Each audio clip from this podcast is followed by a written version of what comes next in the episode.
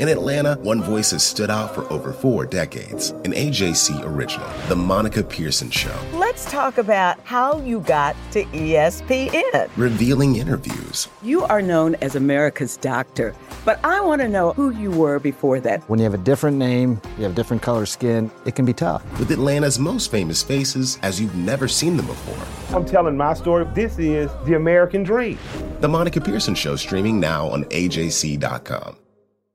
Donald Trump has been indicted in Atlanta. We have so many court dockets to follow, but we haven't really seen anything yet. The Atlanta Journal Constitution has covered every moment of this historic case. I've been writing about this investigation for two and a half years. Our team is led by reporters Bill Rankin and Tamar Hallerman. Follow our coverage on AJC.com and listen to new in depth episodes of the award winning podcast, Breakdown The Trump Indictment, only from the Atlanta Journal Constitution.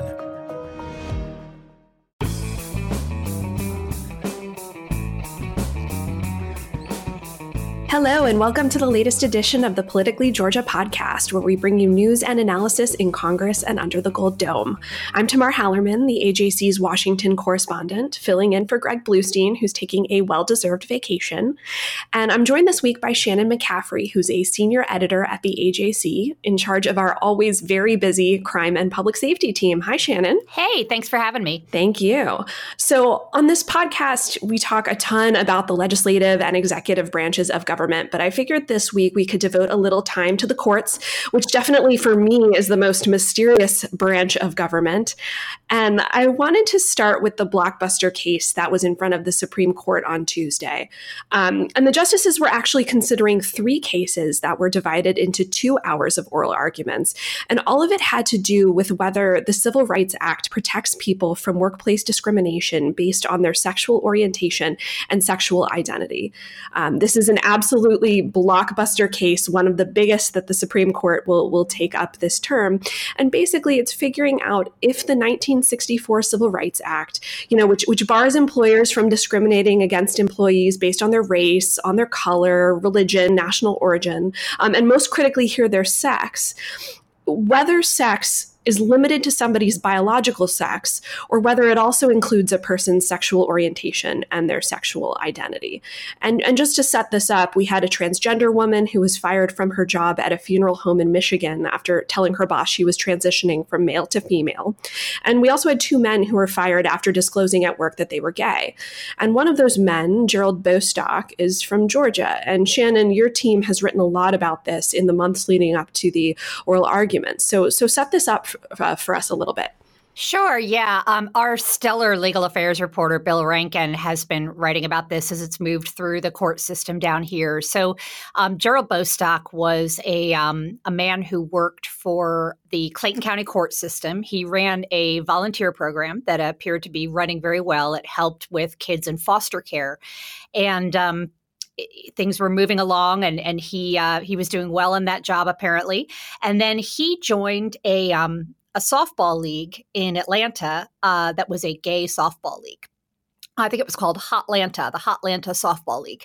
So he claims that after he joined that softball league and sort of really came out in a way, um, he began recruiting um, certain members of those so- from that softball league to um, to support the uh, volunteer program that he was running. That his superiors began to retaliate against him, and um, he says he was ultimately fired um, as a result of that. Now, in fairness, the Clayton County court system says that, um, or Clayton County rather, says that there were some problems with the management of money, that there was an audit uh, that revealed some problems with the money moving around. He denies any wrongdoing and says this was clearly the result of um, of his sexual orientation and that the problems only emerged after he um, came out as gay. So that sets the stage for that. So it's it's been moving through the court system, um, and we knew it was an interesting case. But then when the Supreme Court granted cert, you know, you suddenly find a local guy uh, at the center of what could be a historic national ruling. So that's always really fascinating for us. And um, Bill had an interview with Mr. Bostock before the court case, and he talked about the impact this has had on his life. He feels like he had to leave, lose, uh, I'm sorry, leave a job that he, um, or he was fired. I'm sorry, from a job that he really loved, and uh, and he's had to, you know, move out of his house and all sorts of other personal ramifications for him. And you covered the arguments, uh, Tamar, and tell me what it was like in the courtroom up there. Yeah, absolutely. But but before we do that, I want to talk about why we care about this case so much. Of course, there's a local guy, and of course, being the local paper, we want to cover that. Um, but the historical implications of these three cases tied together are, you know, what made Tuesday such a big deal. You know, the Supreme Court over the last 15 years has been marching steadily toward granting LGBTQ people legal equality. You know, this started back in 2013 when they overturned criminal uh, criminal sodomy law from Texas. Um, from there, in 2013, they required the government to extend all sorts of benefits to gay couples. And then, of course, in 2015 was when we got the the landmark ruling legalizing same sex marriage. So, so the real question, given all the changes changing attitudes in American society was whether the court was going to continue in that direction or under this new solid conservative majority that we've seen since Donald Trump became president, whether that that kind of stops here.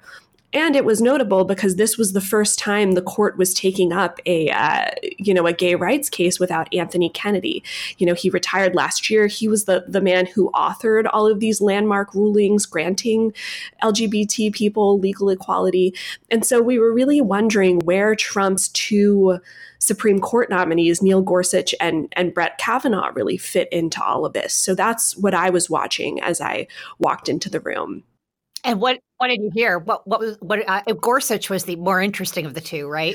Yeah, Kavanaugh didn't really talk too much. He only asked one question. I was seated behind a giant column, so I had to try and decipher people's voices. Um, and looking at the transcript later, it was really Gorsuch who was asking a lot of the the interesting questions. And you know, both him and Kavanaugh uh, are disciples of, of the late Antonin Scalia, who's who's what we call in the legal world, or what the legal I'm not going to put myself in that category, but the what they call a textualist, somebody who's focused on the literal meaning of the text, what the authors of laws and the Constitution, what they were aiming for as they were you know enacting these these rules and these laws um, and so, on the one hand, he expressed some some openness to to what he was hearing. He even told the lawyer uh, arguing for the, the people who'd been fired, you know, I'm with you on the text. And and he even mused that that how he saw that sex could be a contributing cause in these people getting fired.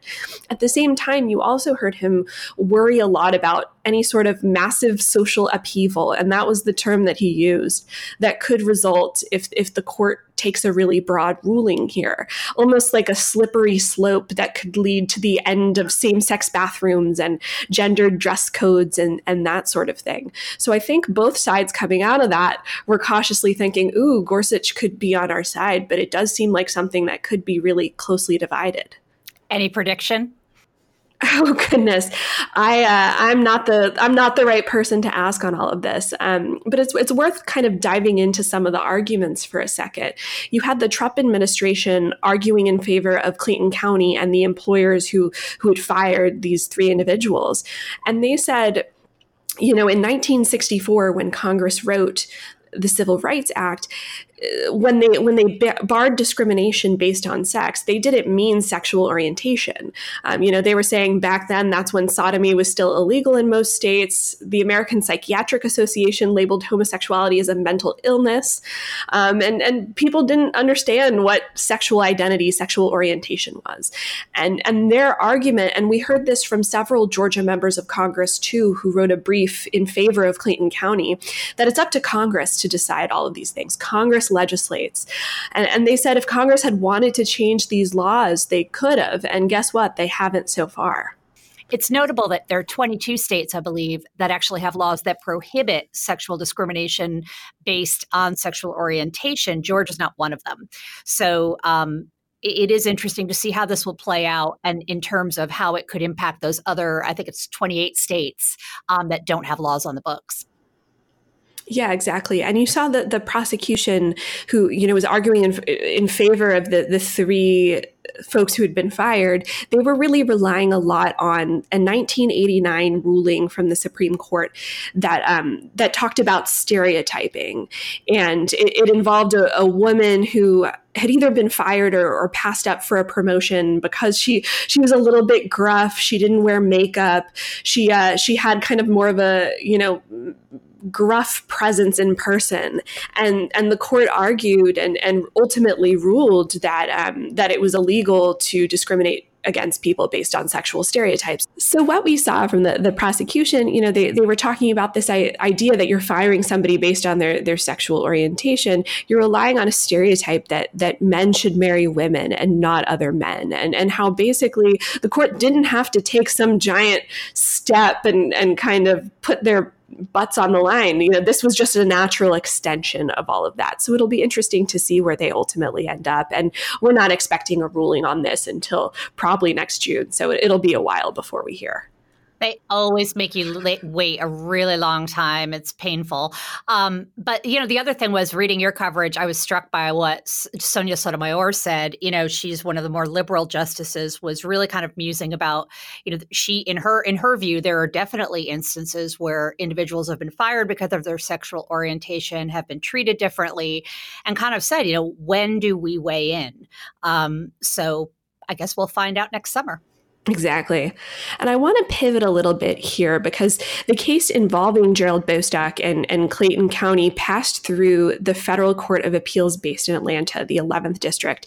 And this is a, a court your team has written a lot about, Shannon. One of the more already one of the more conservative appeals courts in the country. They ruled in favor of Clayton County in this case, and it's gotten even more so under Trump.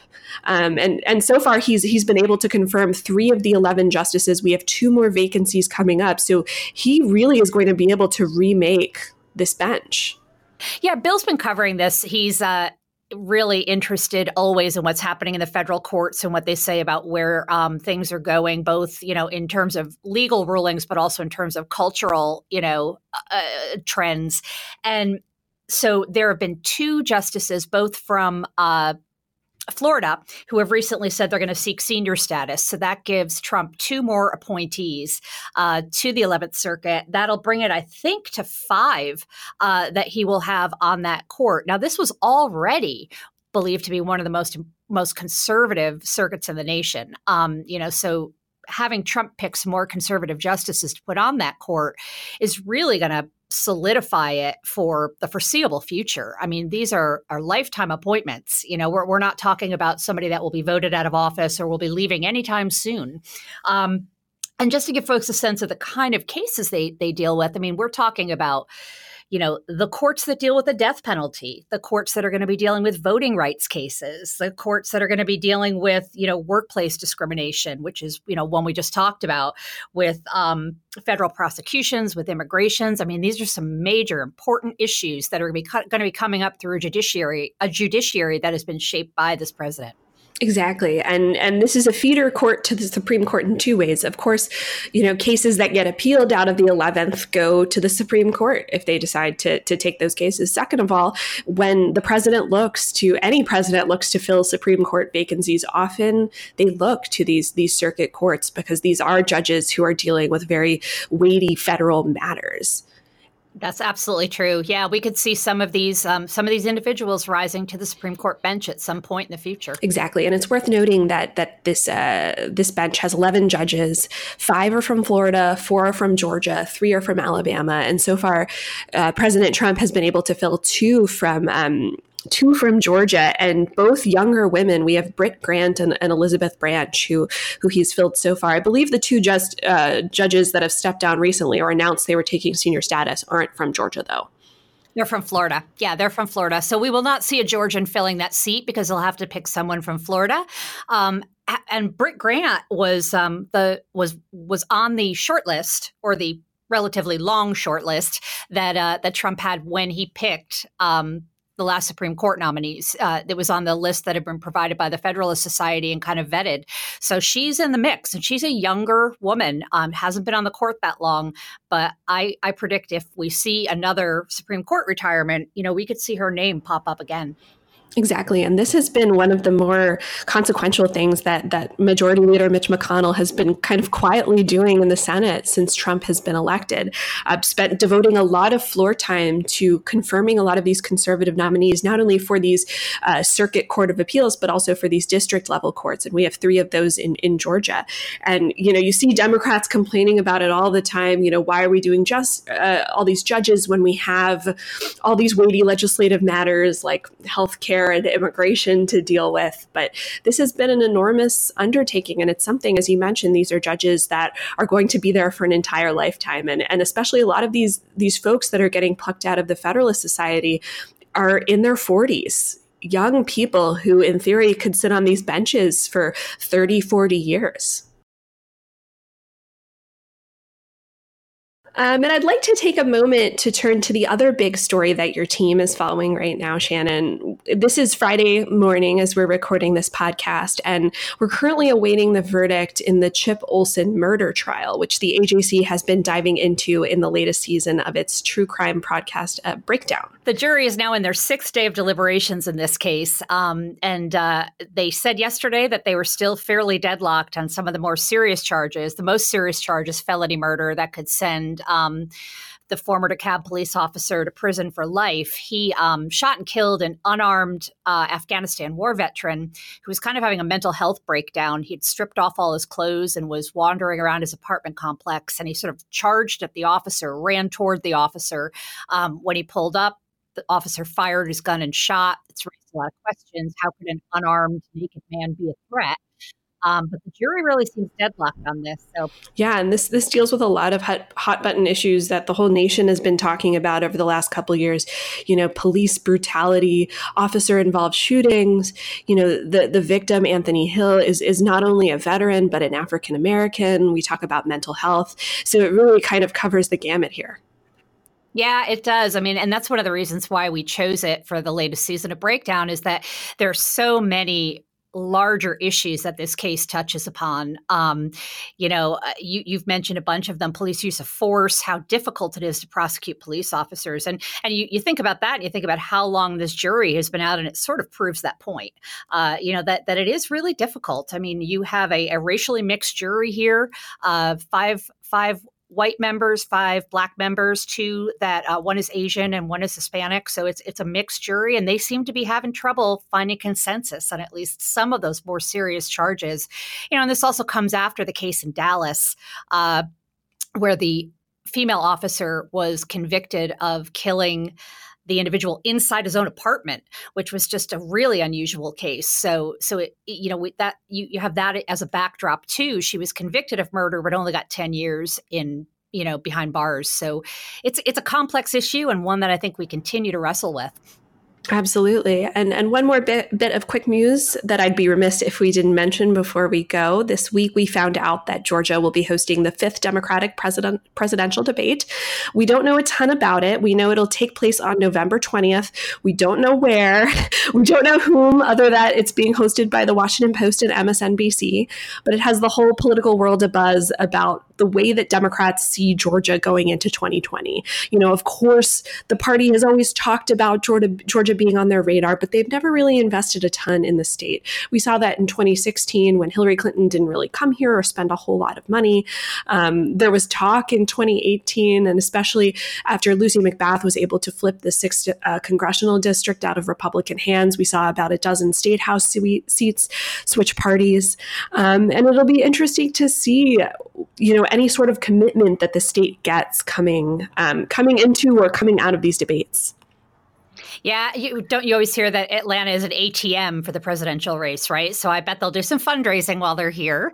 Absolutely. but it will be fascinating. I mean, it'll be great to see um, all the candidates in Georgia, see where else they go while they're here. I mean, as a as a person who lives in Atlanta, I'm excited about it.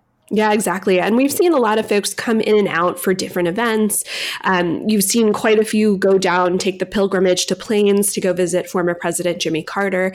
But we've, I don't know if we've ever seen as many coming in. You know, we're probably going to expect eight or 10 for this particular debate at one time. So it'll be exciting to see. And our, our colleague Jim Galloway wrote a very interesting column about, you know, potential locations for this debate and how it could send a, a huge signal if the party decides to locate it in the Atlanta suburbs, which of course last fall was ground zero for this this giant political groundswell, suburban dissatisfaction with President Trump. Yeah, that would be fast. Cobb and Gwinnett, right? So we, we will see if they end up in one of those counties as a signal that they are there to play for the next presidential race. Absolutely. Well, that's it for us. Thank you so much, Shannon McCaffrey, for taking the time to sit down with us. Thanks for having me. And thank all of you for listening. We'll see you next time. Well, that's all for this week's edition of the Politically Georgia podcast. Head to ajc.com forward slash politics to subscribe to Politically Georgia. You'll get access to our daily newsletter, along with all of our stories and updates on all things Georgia politics. Don't forget to subscribe to our podcast and rate us. It really means a lot to us when you do. And as always, thank you for listening. Hip hop is a product of black people. It's a product of black song and celebration. The Atlanta Journal Constitution presents Hip hop's most pulled elements are pulled from the South. a Southern hip hop story. We always go back to that moment of the Source Awards. Everybody wants your rhythm, but they don't want your blues. The biggest names in hip hop. Atlanta is still the mecca for hip hop. 50 years. No one can deny One film. the power of the South now. The South got something to say. Streaming now at ajc.com slash hip hop. Our journalists at the Atlanta Journal Constitution are working around the clock to keep you updated on all the developments surrounding the Trump indictment. Now, the AJC is putting all of our coverage in one place with our new Trump 19 newsletter. Every Wednesday, you'll have our latest coverage and analysis on this historic case in your inbox. So sign up for free today at ajc.com slash indictment newsletter. That's all one word. ajc.com slash indictment newsletter.